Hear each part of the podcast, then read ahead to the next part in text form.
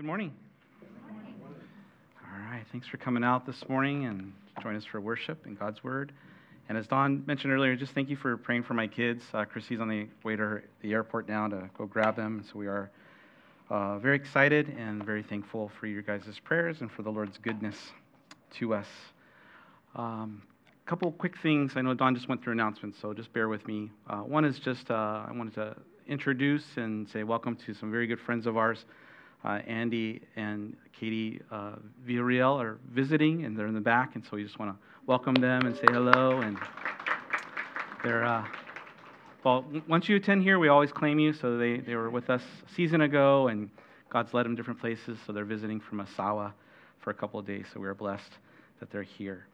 Um, we're also, it's, you know, that dreaded PCS season. Different families are leaving this morning. We prayed for the Chase family. We prayed for Matt Haley you guys know them, you can be in prayer for them. And for this service, we're going to be praying for the whelps uh, as they're going to be taking off on us as well. We love you guys.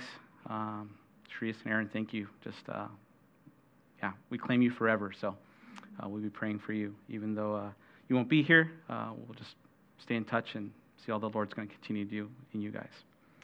All right, with that, uh, why don't we open our Bibles to the book of James if you have a Bible with you. If you don't have a Bible, we'd love to let you borrow one if you like. You can raise your hand real high, and the ushers will be happy to let you borrow. And look at they already turned they already turned to James for you. Most of you know, for us as a church, we're making our way through the Bible pretty much systematically. It's just it's book by book, it's chapter by chapter, and it's verse by verse. And so we happen to find ourselves this morning looking at the next set of verses, and so we're looking at verses 5 through 8. I entitled our message this morning, Got Wisdom, as James will talk about wisdom. It's not the only time he's going to talk about wisdom, and so we are going to talk about wisdom again uh, in a few weeks here, as he'll reapproach it in chapter 3 as well. But for our time this morning, this is where we're at, and if you're there with me, I'm going to invite you to stand in honor of God and His Word, and just to stretch your legs a little bit. We'll read the scripture, uh, pray. We'll pray for the whelps as well. Of course, James, we were introduced a couple weeks ago, the half brother of Jesus, inspired by God's Spirit, writing these words uh, to these believers who are going through some difficult times. And he now, in verse 5, adds If any of you lacks wisdom, let him ask of God, who gives to all liberally, without reproach and it will be given to him. But here's a qualifier conditional. But let him ask in faith, with no doubting. For he who doubts is like the wave of the sea, driven and tossed by the wind. For, not, for let not that man, and of course we can include woman, that person, suppose that they will receive anything from the Lord, since he is a double minded man, unstable in all his ways. Short section, but a lot there for us. And so let's pray one more time. We'll ask God to help us to make sense, and we're going to pray for the, the whelps as well. Father, we thank you for the morning. We are grateful for the rain, Lord. We know that the farmers and the crops, they, they need it, Lord. Vegetation and fruits and those things that are so good. Lord, just water to drink. We know your word describes it as your gift of grace uh, to your creation for both the believer and the non believer. The rain falls upon the just and the unjust. And so, Lord, we're we're grateful for the rain. And Lord, uh, we're grateful for how you use it to bathe and just wash your creation. And Lord, in many ways, Scripture uh, parallels that to what you do in our hearts by the water of your word, that we might be washed and we might be cleansed, Lord, as we read your Scripture, as we then seek your uh, word and your spirit to apply the things that we lack. Lord, perspective, sometimes we just need to see it as you see it. Lord, peace that would surpass understanding. Imagine some of us, we've walked in here and we, we're carrying a heavy load. There's a lot of things that are weighing upon our hearts and minds, worries and anxieties. And so, Lord, help us to know what it means to, to cast our cares to you and experience a peace that you give us that surpasses understanding. Lord, for some of us, we just, there's some hurts, emotional, uh, spiritual, Lord, maybe even physical illness. God, we pray for your healing. Lord, for some, we need patience. Just we're, we're at our wits' end, so to speak. We're frustrated. We're disappointed. Uh, Lord, we need patience, or perhaps we're waiting, God, just for something. And so, Lord, we pray you give us perseverance. And Lord, as we're encouraged this morning, we also thank you that you provide wisdom. Wisdom when we need it, Lord, and God, wisdom in every arena of life. And so we pray and we thank you that you are a great supplier. Lord, we lift up the whelps to you. We thank you for Aaron and Sharice, all that you've been doing in their life, their marriage, this season. Lord, uh, you're the same God yesterday, today, and forevermore. And Lord, you're the same here in Okinawa as you will be uh, their next duty station. And just pray that you would bless them, help them find a great community and church to plug into, continue to grow. And uh, Lord, we're grateful for our church family. We ask and pray this together in your name. Amen. Amen. All right, would you take a moment and say hello to someone real quick, and then you can have a seat?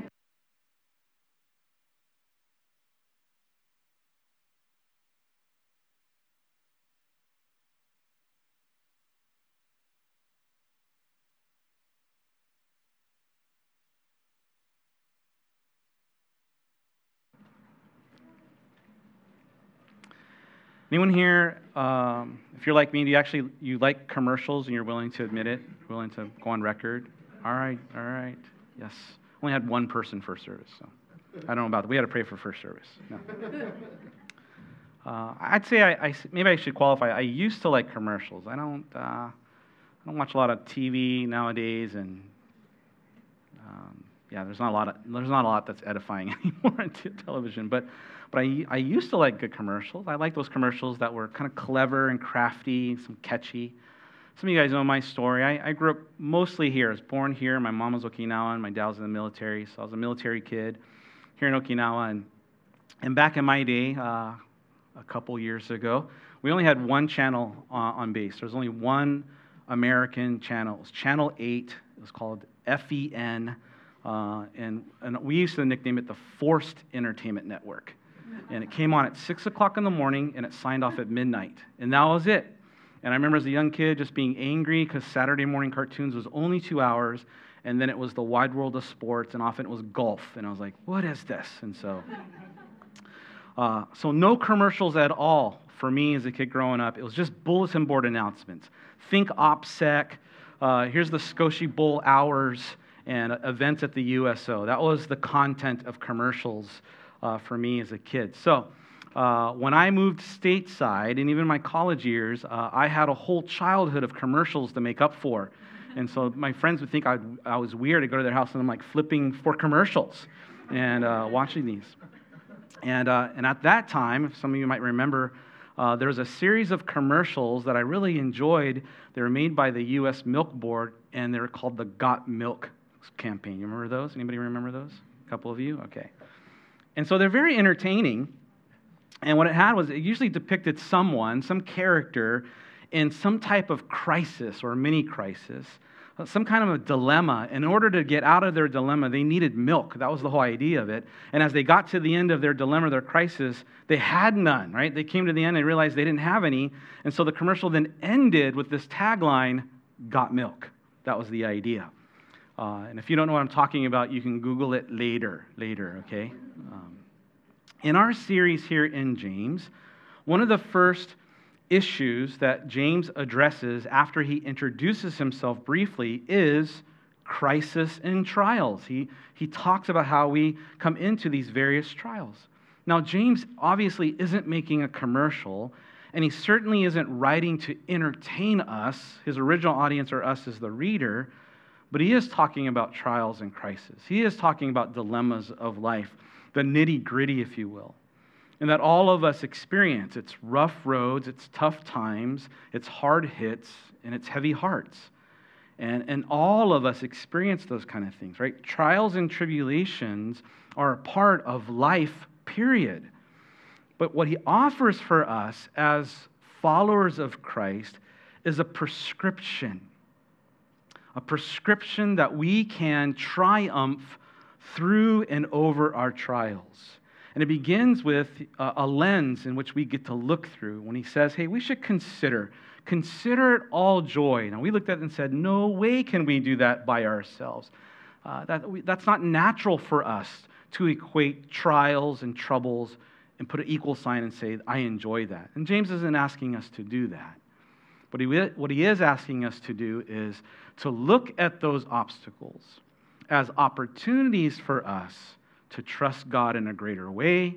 And when we do, we can experience joy. That God is working, that God has made a promise. I told you last week that when, when we come into saving faith in Christ, the gospel should change everything about our life. It should change the way that we look at our marriage. It should change the way that we look at parenting. It should change the way that we look at our season of singleness, our, our times of courtship. If you're in that place, you're dating someone. It, it, it should change the way we look at our finances, the priority of our time and our talents and our treasures. Like everything is impacted by the gospel. We, we're to look through it through that lens, including then when we go through hard times including then when we're hurting and we're suffering and, and you know, when we've just been suckered punched. The gospel changes our perspective when we go through those things. And so the opening verses for us directed us to that perspective. Understand that God is working. Know that there's a process in which God is taking you through, and at times it hurts and it's painful and it's, and it's terrible. And there's times where we're like, we want to get out of this. But the lens is okay, God's allowed this to happen. He has a plan and a purpose through all of that. And He's even promised that on the backside of that, at the end of that, there's going to be something good. That He's producing something of quality in our life and through our life. And we described it in, in a, a variety of ways. God's building our faith muscles. You know, these these light and momentary afflictions, Paul says to the Corinthians, are working for us an eternal weight of glory. And so we have these, Peter calls them very precious promises the Lord has given to us. Uh, God is making us like Christ. You know, all these puzzle pieces of our life, sometimes they don't seem like they fit, but the picture in the box is Jesus. He's making us Christ like. That's the work that the Spirit does in your life and mine. And God uses troubles often does as the tools to make us like the Lord. Now, James brings us now in this set of verses to a question that we can ask when life's variable troubles come our way. And the question is got wisdom? It's in these next verses that James explains well, what's understood? That just as God doesn't waste your tears and your pain and all of those things that you go through, uh, neither should we. neither should we. And so there's wisdom to be had, there's wisdom to be found, there's wisdom to be received before and during and even after all of these things that we go through. And so this morning, I want to walk through these verses with you as we've done before. We're going to pull them apart. And if you're new, welcome. Just kind of way that we do things. And, and, I, and I hope that we'll glean some wisdom from what James has to say about wisdom. All right? So we'll begin when he says, If any of you lack wisdom. if any of you lack wisdom. That sentence is a conditional clause. It begins with if if there's a situation, there's a condition, if there's a time in your life, a place where you don't have the wisdom that you need. Uh, has anyone ever found themselves in a place that you wanted wisdom? Or you recognize that you needed wisdom? Well, hopefully, all of our hands would go up. Right? I imagine that's all of us. I'd say in love, it's a very prideful soul that would say, ah, I don't need wisdom. I have all the wisdom that I need. And so the opening of these verses it forces us just for a moment, we pause to take inventory. If you're lacking it, this is what you can do. And so the question is what's your current supply? Are you missing anything for the task that's before you? Are you missing anything for, for what you are in or maybe what you're going to be going into? We do that every day in our life. We kind of take inventory before we head out. Do I got my keys? Do I got my phone? Did my spouse put gas in the car? You ever find yourself somewhere and you're like, oh no, I don't have what I need? It reminds me of this biblical account in 2 Kings chapter 3, this coalition of forces. It's the king of Israel and the king of Judah. Normally they didn't get along. but they want to go fight this other guy, the king of um, Moab.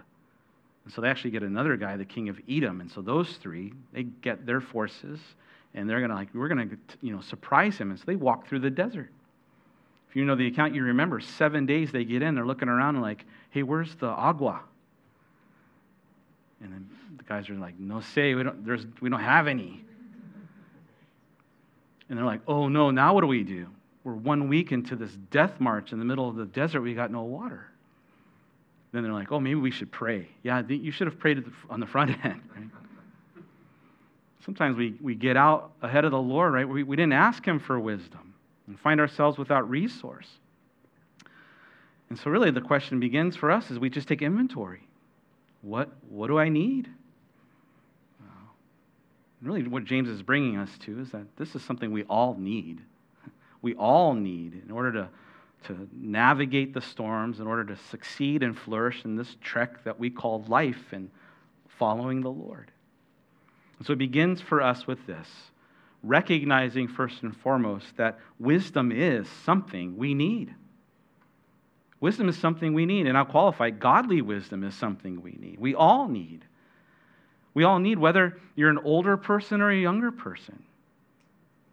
It doesn't matter how long you've been in the Lord. If you've uh, you know, newly come to faith or if you've been walking with the Lord for a long time, guess what? I think you would admit, right? We all need wisdom.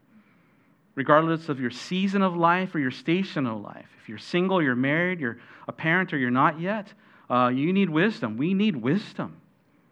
And regardless of education and your bank account and you know, your rank or whatever, uh, beginning with the fact to recognize, okay, I, I need godly wisdom. We need godly wisdom. And we're going to see in a moment that wisdom, like grace, is something that God offers. It's a gift that He wants to give us, but we have to receive it by faith. Now, verse 5 is a verse that I have quoted many times. Perhaps you have too. It's a verse that's been highlighted in my Bible from uh, many years ago. And it's a great verse to know. It's a great verse to memorize. It's a great verse to pray through and meditate upon the truth of this that if we're lacking wisdom, we can ask of the Lord and God wants to give it to us. And I would say to you that certainly the application of that, the truth of that, can be applied wide, broad. That, that we could take verse 5 and through 8 and pull it out and just set it on its own. And it has enough uh, of its own legs, if you will but the application can apply to all kinds of areas of our life. In your home and outside of your home, in your career path, in your schooling, for the future, in conversations and relationships, right? We need wisdom in all of those things. And so I would even say it should be applied broadly to every area of our life recognizing that this is something we need and we can ask God, and, and it applies to every area of our life. However, while that is true, for us to be good Bible study students, we need to remember that James includes this along with his conversation about trials. We want to make sure we keep the text within the context. And that's very important. The context is experiencing joy and triumph over trials. The context is for us to have the ability to look at hardships that come our way as God's means to build our faith. The context is that God has a plan and a purpose, and it's not a cliche, it's absolutely true. God has a plan and purpose for your life, and even the hard things that you go through. Both in the process you're struggling through that, or you're waiting on that, you're wondering what's going on. How long, oh Lord? God's working in the waiting. And God has promised you there's going to be a final product. Good things that God has for you. And James basically is adding this idea. If you can't see that now, if you don't fully understand that now, you can ask God for wisdom to grab a hold of that. See, we need wisdom before, and during, and after even our trials. so that we can learn in the midst of and extract from these experiences. Last week I told you, and earlier I even said, God doesn't, God doesn't waste your pain. Your tears and your struggles and all the things that you've gone through, the Lord doesn't waste that. God wants to use those things, leverage those things. But I, I would add this, though. Sometimes we do, though. God doesn't want to waste it, but sometimes we can. We can think little of those things. We, we can go through a challenging season and some hardships and some struggles and find ourselves, and I have at times, we come out the other end of that, and I don't think that I'm better. I think I'm a little bitter. I'm kind of angry. I'm flustered and I'm frustrated. And I begin to ask, like, Lord, why did you allow me to go through these things? Why me? Why not? Why not him? Why not them? And I'm shaking my fist at the Lord. I, I, don't, I don't deserve this. And that experience, then, I, I've lost the opportunity to glean from it. At least in that moment, I just feel more I'm defeated and deflated. And, and maybe you've been there, and maybe you know people that have been there. To, the extreme, what happens? They're angry and they become embittered, and then they just bail. They walk away. They detach from fellowship. They don't want anything to do with it. They blame God. They blame the church. They blame the Christians. They blame the pastor. And then they just quit. And if we find ourselves in that place, listen, we will miss out on the lesson, Uh, though it might be a hard one, but a lesson that God wants to teach us. And why? Well, it's because we lacked wisdom to understand before and in and after. That's a good question to ask ourselves. Lord, what's the lesson you're wanting to teach me here? What is it about myself? What, what, what, it, what is it about your character, your good? What, Lord, what's the lesson you have for me? And, and so, what James is saying, if we're not sure, guess what? We can ask the Lord, we can pray for it. We can ask God to give us that insight, give us that wisdom. We can grow.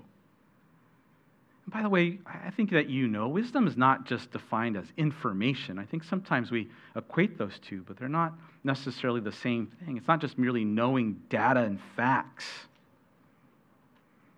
I know people, so do you, right? They're really smart. We'd say they're brilliant, they're highly intelligent, but man, they're not very wise.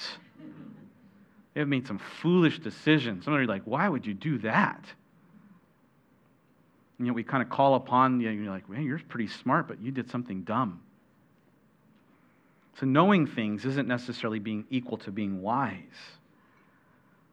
And the biblical definition, as God would define wisdom for us, and there's a lot to be said. Again, we're going to come back to this topic. Is I'll define it this way: it's knowing what God says is right, and then doing, then doing what God says is right. It's knowledge applied. In its simplest definition. Wisdom is knowledge applied, godly knowledge, and applied in the right way. So it's knowing what the Lord's will is, what's God's way, and then us then faithfully doing that. That's wisdom. That's what God wants us to know. That's what God wants us to have. Again, James is going to come back to this in chapter 3 because he's going to talk about how God's wisdom is very different from man's wisdom. God's wisdom is very different from worldly wisdom. And so we'll have another topic about those two. We'll compare and contrast those things. But let me just offer a couple supporting ideas here. For us then to recognize that we need it, if we're lacking wisdom, and we can define that as if we're lacking godly wisdom, that means we don't have that. And so we take inventory. Okay, this is what I need. I admit that I, in humility, I need this. And beyond that, it then also means that we're not depending upon our own wisdom. Not like we say, okay, well, I, I think I got enough wisdom. I think I, want, I know what to do here. That we're not leaning upon our own understanding, as the book of Proverbs says. Proverbs 3, verses 5 through 6. Trust in the Lord with all of your heart, your whole being and lean not upon your understanding, but in all your ways, in every arena of life, acknowledge the Lord, and He'll make your path straight. Sometimes we rely upon our own wisdom, or sometimes we, I don't know about you, but I am guilty of this. I'll Google things before I even ask God sometimes. Like Google becomes my source of wisdom. It can be a source of knowledge. The world loves to offer it its own form of wisdom, its own brand of wisdom. How many of us found ourselves in that place? We're reading blogs, self help, psychology, what other people say. And have you found, I found, right? There's people who have all kinds of opinions about stuff, about what you should do, like what bottles you should have and diapers, and then, you know, where you should put your money and whether you should, what cryptocurrency, and, you know, I mean, just all manner of things. You can find all kinds of different wisdom. But gang, where, where, if you're if you name the name of Jesus Christ this morning, where are you? Where am I? Where are we turning in our in our times of need? What source are we going to?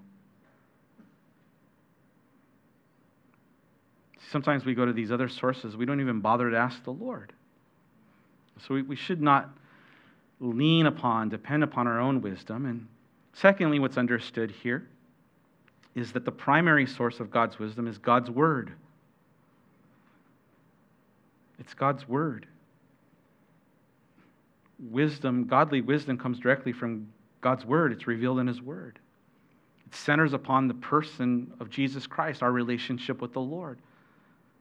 Paul says of Christ in Colossians 2 that it's in Christ who are hidden all the treasures of wisdom and knowledge. It's the Holy Spirit then that leads us and guides us, reminds us of things that Christ has said, illuminates the Word and illuminates our hearts. It's His Word and His Spirit that then allows us to see. It's a light to our path and a lamp to our feet of where we should go. Where do I go, Lord? This is the way. And so we recognize the need, and it's not that we depend upon our own. And then we know the source. He, James tells us very plainly let, let him ask of God. Let her ask of God. Let you, if you need, if you recognize your need, where do you go? Don't go to Google, go to God. For lacking in this very vital resource, James says, here's where you can go and get it. Now, what we often take for granted and maybe for them, as the early church of being Jewish believers, like the letter of Hebrews, and the writer of Hebrews explains so well, you can just go directly to the Lord. You don't have to go through a priest or a system or some intermediate. You don't have to schedule an appointment. Wherever you are, whenever you need, you can ask the Lord. You can ask of God. That we don't need then this intermediate. We don't need a priest or, or a pastor. Now, let me, let me qualify that though. I'm not saying it's wrong to seek wise counsel from people that uh, God has placed in our lives that are godly, that love the Lord. For some of you, might, that might even be your own parents, and I envy you if you have that. Brother, brothers and sisters, people who've walked with the Lord. And granted, we can glean wisdom even from those who are younger in the Lord. As Paul would tell Timothy, hey, this is how you demonstrate your maturity, how you conduct yourself, and your faith, and your handling of the word, and your love for people, walking in wisdom. And so it's not to say that we shouldn't and can't do that. I mean, when Scripture says there's wisdom that's found in a multitude of counselors, and, and, and I think I know for me the most, one of my most, some of my most um, foolish decisions have been one where I've just counseled me. what do you think, Rick? Oh, that's a good idea. Let's do it. yes, you know, all in favor? Aye.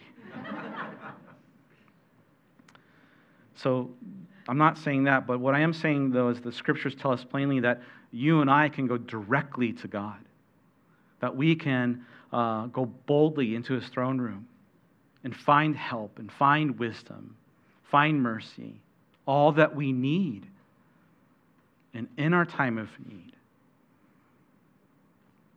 You know, um, when my wife, well, actually, when we when we get to travel stateside, my wife likes to go to these certain restaurants now. She's become a little bougie. Uh, I'm still like, hey, Carl's Jr., In-N-Out. But, anyways, uh, sorry, I know it's lunchtime. I'm sorry.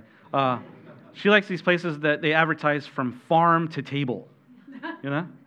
Like from farm to table. It's like, oh, that's where I want to go. I'm like, all right, that's a lot of money, so I, you know, whatever. But listen, we, we can go directly to the manufacturer. It's, it's from heaven to table, if you will. It's from heaven to your heart. It's from heaven to your head. Just go straight to God, right to the Heavenly Father, and say, Lord, I, I need wisdom in this. It's Peter who tells us that, that as his divine power has provided us all things that pertain to this life and godliness, provided through the knowledge of God, provided through the knowledge of Jesus, who's called us uh, by his glory and into virtue. And so we can ask of the Lord. Of course, we have to recognize that's the source. When we're talking about asking of God, that God then is the source of the wisdom that we need. We're talking about godly wisdom, and it begins with then the knowledge of God. And so many verses say, the fear of the Lord is the beginning of knowledge. The fear of the Lord is the beginning of wisdom. Fools despise wisdom. Proverbs 1 7. You know how I, I re- rephrase that for me? The, the application for me?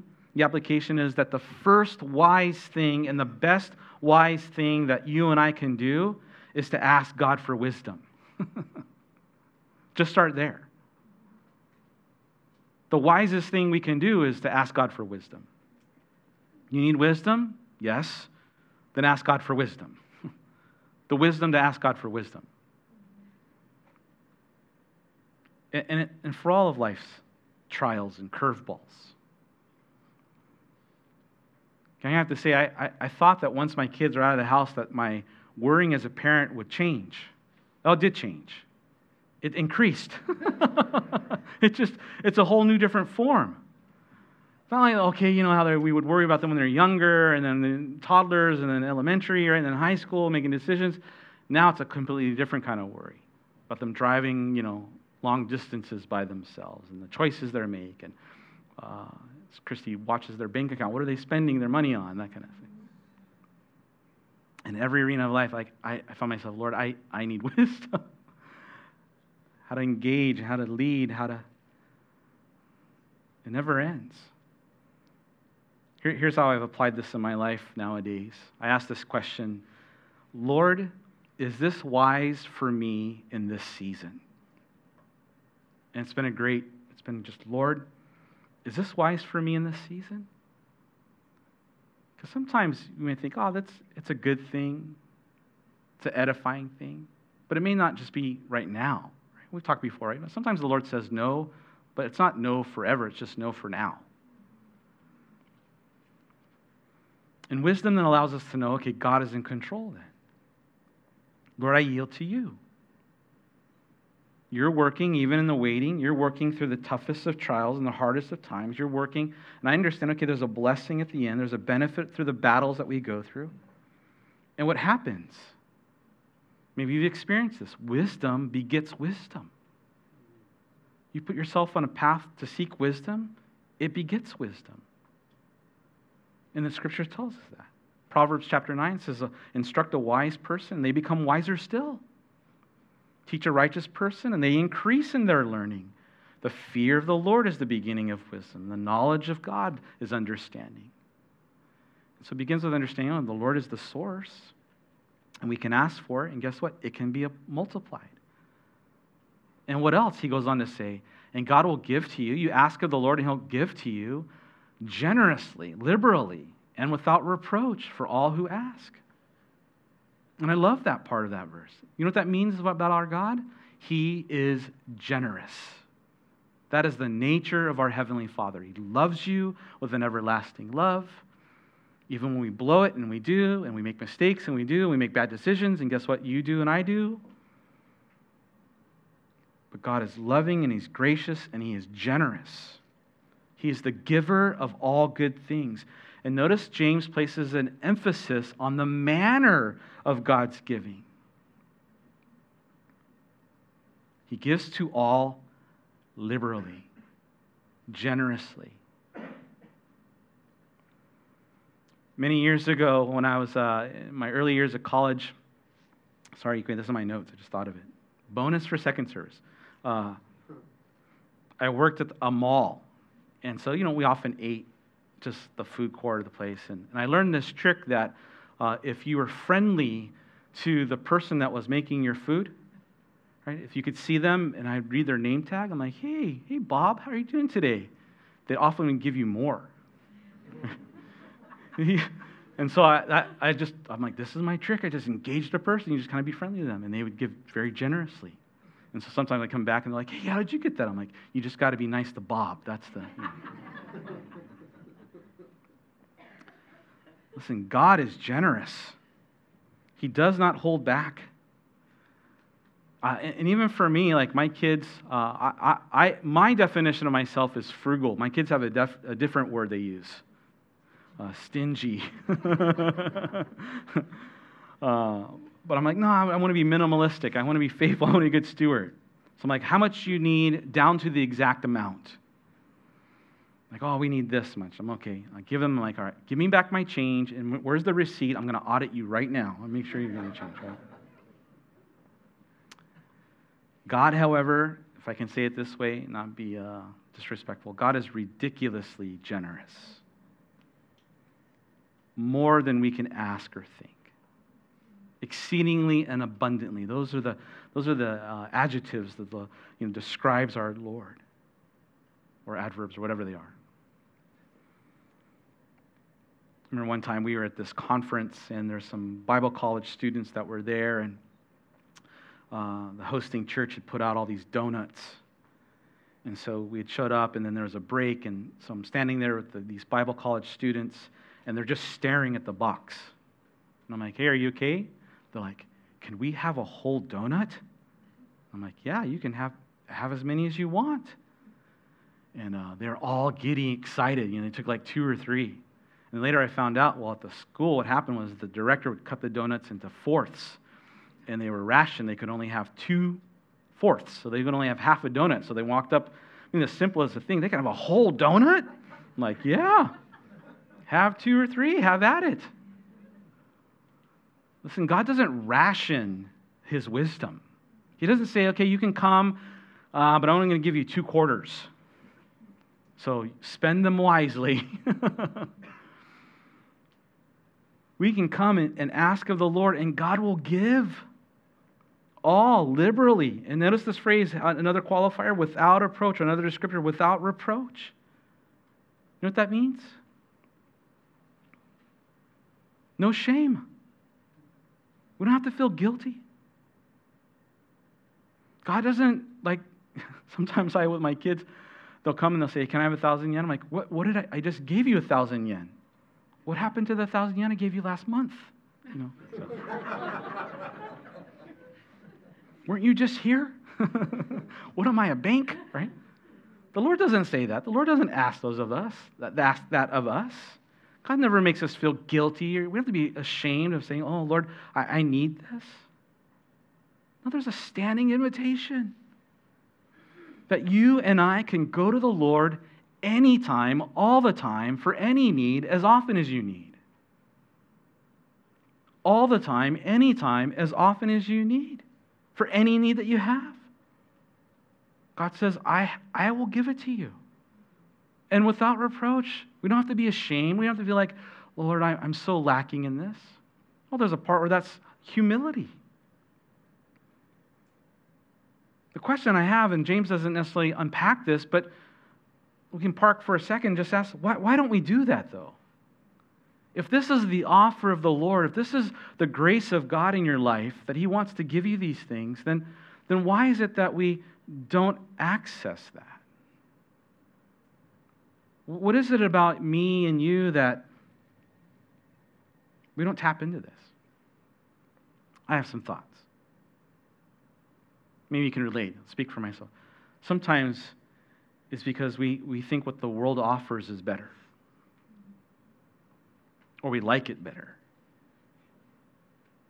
Because we don't like the idea of dying to ourselves. We don't like the idea of having to humble ourselves and apologize to that person, or to admit that we're wrong. or to die to our flesh because we're selfish. Or sometimes we just think, well, what the world offers is better value. Or if we're really honest, there's times we're not really wanting to know what God says. We're just wanting an echo chamber. Someone to say, Yeah, I like that idea. You should do that. And sometimes we're not asking God because we already know the answer. we already know He's not going to endorse that plan. He doesn't want to bless your sin or your disobedience. No matter how we might mask it or present it, we might fool other people, but we can't fool the Lord. And so we think, oh, well, I, want God's blessings, but I'm not really going to go God's way.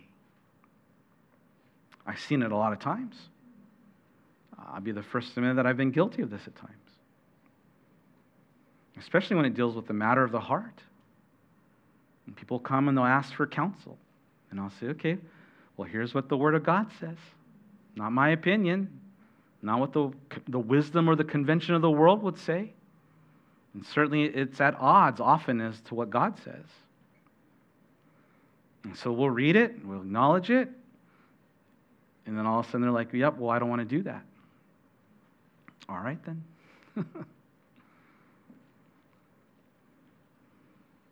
Listen, God, God has plenty to give if we're sincere. That's really where James takes us next, if you're not doubting.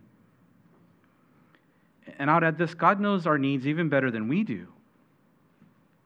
See, the ask of the Lord is the idea that we set aside our own wisdom and we're going to receive and do what God says. And sometimes He knows our needs, well, not sometimes, God knows our needs always better than we do. He's generous and He'll supply according to your needs. But you ever find yourself in a place where you didn't really know what you needed? Like, Lord, I don't know what I need. I just something. Help. or sometimes, again, if you're like me, we think we need this. We, we think, oh, if I just had this, then, Lord, I'll be really good.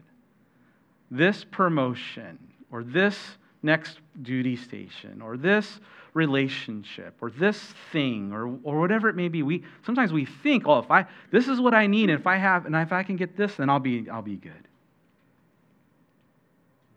And so wisdom, godly wisdom at times is just then yielding to the Lord's plans.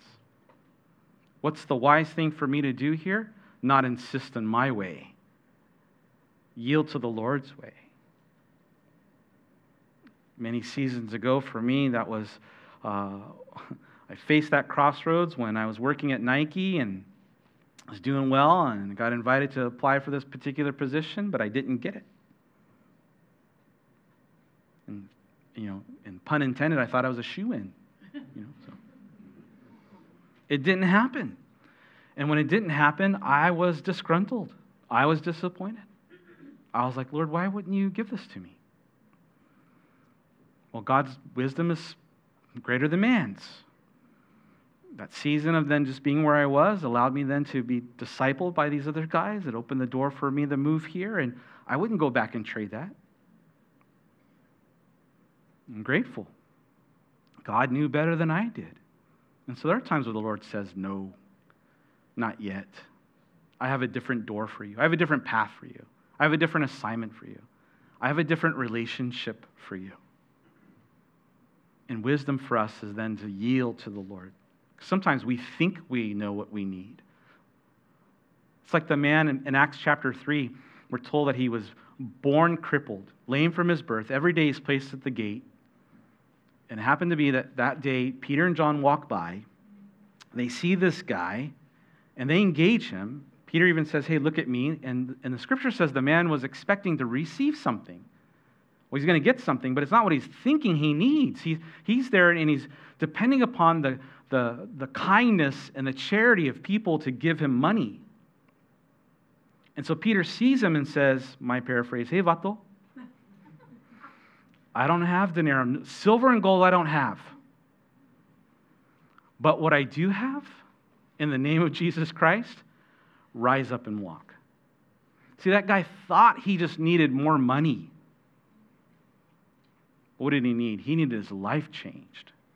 Peter reaches out his hand and picks him up, and he does something he's never done before. He walks, he goes into the temple, he's praising the Lord. See, sometimes we think, oh, I, I just need this. I need more of this, or I have this particular thing. And the Lord says, no, I got something else for you. And so the Lord knows our needs better than we do. And wisdom is then to yield. And then James adds, but let him ask in faith. Here's another qualifier. If you, if you lack wisdom, you can ask of God, but here's another qualifier ask in faith with no doubting. It's another conditional clause. Well, we can come to the Lord. God wants to give generously, abundantly, for every area of your life, every season of your life. But if we're going to come to Him, we've got to ask in faith. And the idea of faith is, well, believing that the Lord is. Again, Hebrews gave us a great definition. In fact, the writer of Hebrews tells us without faith, it's impossible to please the Lord. We have to believe that God is, and guess what? God is a rewarder, God is a blesser of those who, who seek Him as such. Faith is to believe and trust that God can supply all of your needs and the asterisk is according to God's will. Sometimes we think, well, I want God to supply all my wants. Lord, in His grace, because He knows what we need better than we do, sometimes He won't necessarily give us our wants. Right? God's not just some genie in a bottle that we, you know, all right, give me this. In fact, if we're really honest, if we want to be really theological, we don't deserve anything. I've shared this story with you before. I, I told first service, I got until I can find a better one, I'll just use, re, just reuse this one. My kids were in the car. They're all complaining about you know food one time, and they started having this chant together. We deserve McDonald's. We deserve McDonald's. So my wife, my wife got fed up and turned to them and said, "You deserve death." No. Like doctrinally correct. Uh, I don't know about you know being a good mom that day, but that's us, right? We think, oh, we deserve it. No, no, we don't deserve anything. But we come to the Lord in faith, trust the Lord. And Again, even when God says no, trust the Lord. And so here's how I wanted to phrase it. Listen, we, we ask in faith, we're confident of God's ability. God can and yet at the same time, we're yielded to God's discretion, what God wants to do. And the idea without doubting, by the way, too, it's not, oh, time, I don't have all the time to fully unpack this, so um, bear with me. This doubting isn't the doubting that we, uh, I would say, we all can struggle with from time to time. And I would say it's part of our normal process uh, uh, of growing in, in the Lord. Looking at situations, say, can God really do this? Yes, the Lord can. And we struggle with that. I mean, even John the Baptist, I find a lot of encouragement in him. Like he comes on scene when he sees Jesus, right? He's bold, he's direct. Behold the Lamb of God who takes away the sins of the world. I have to decrease, he needs to increase. I'm not worthy even to untie his, his sandals. Fast forward, John the Baptist is in jail, standing up for what's true. He sends two of his own disciples to Jesus with the question Are you really the Messiah? Like, whoa, what happened there? And, and, Pete, and Jesus, excuse me, in his grace, doesn't rebuke John, doesn't be like, hey, you tell that guy what's wrong with you. He says, no, just confirm with him. All the things he believed, it's true. And, and the blind see and the lame are being healed. Like, affirm to John that he was on the right track. And Jesus even gives him great accolades. There's no one greater born of, I tell you, there's no one greater born of women. We can have doubts. It's okay. I told you before, even Thomas, when he's there in the upper room, well, he missed out first Sunday, right? He missed out. They see him in the week. They're like, hey, Jesus showed up. He's like, I don't believe it. I want to see. He shows up the next week, and Jesus is like, all right, go ahead. He's not afraid of our questions and our doubts, he welcomes them. Jesus invited him, go ahead, you can touch me. So it's not that brand of doubt We, we have these doubts. This brand of doubt, James describes for us. It's, it's asking uh, like a double minded person, verse 8. For he's like, for he who doubts is like the wave of the sea, driven and tossed by the wind. And then he says, Let not that person think they're going to get anything from the Lord. The picture is a picture of a person who is unsure of God's ability, who, is question, who questions the wisdom of God, and or is unwilling to surrender to God's will. Who, when they hear it, they're like, I don't know if I want that. As though it's one option of many, and they can just kind of choose.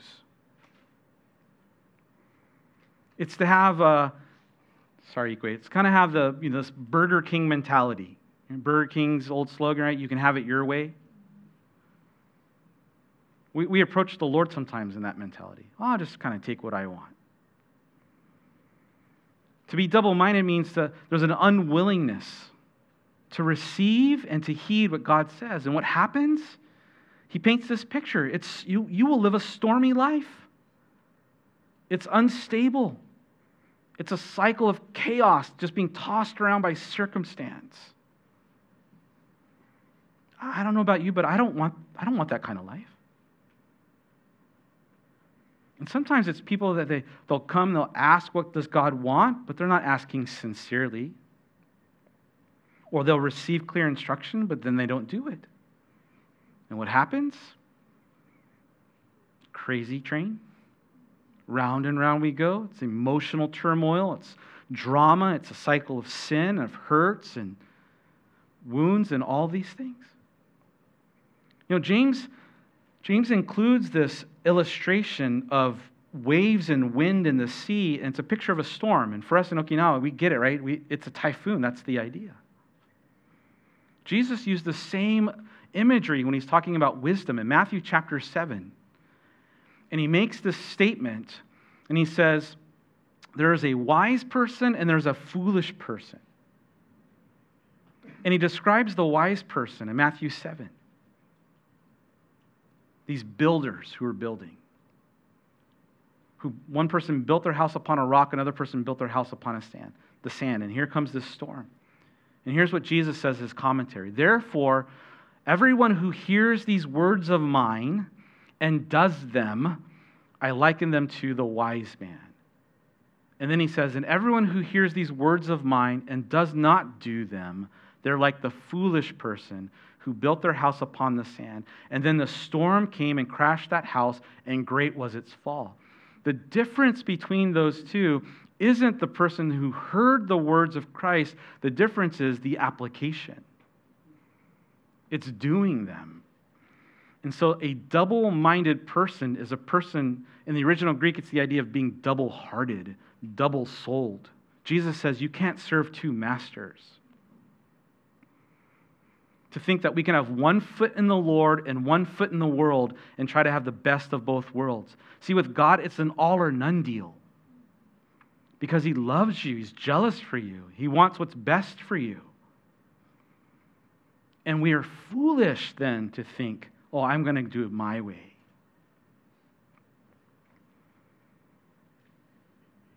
Again, people like God's ways when it benefits them. And so James basically tells us listen, God's here's God's terms. It's all or none. Don't think you can just kind of sprinkle a little bit of God's wisdom on your activities or have God's ways as kind of a compart, uh, you know, just a compartmentalize or you just as a side dish. James says, hey, don't be surprised when you get nothing. Don't let that person expect they're getting anything from the Lord. Because God doesn't, is not honored by that. God doesn't want to be treated as one option of many. Here's an illustration I, I, I thought. It's like having one foot on the down escalator and one foot on the up escalator. Eventually, that's going to hurt, right? that, that's not going to go well for you. the guaranteed result is pain and discomfort. So let me close here because I'm going to beat this bell, the noon bell. Let me just make a point from the inverse of what James is saying. James is saying, listen, if, if we're asking the Lord and we're not sincere, then you can't experience, you can't expect that you're going to have stability or security or peace. The opposite is that if we do come to the Lord and we're sincere and we're humble, we're like, Lord, I, I need wisdom. What is wise for me today in this season? You and I will experience the peace that we need, the stability that we need, even in the midst of hard things, when we are most sure that God is good. And we ask God to help us to understand.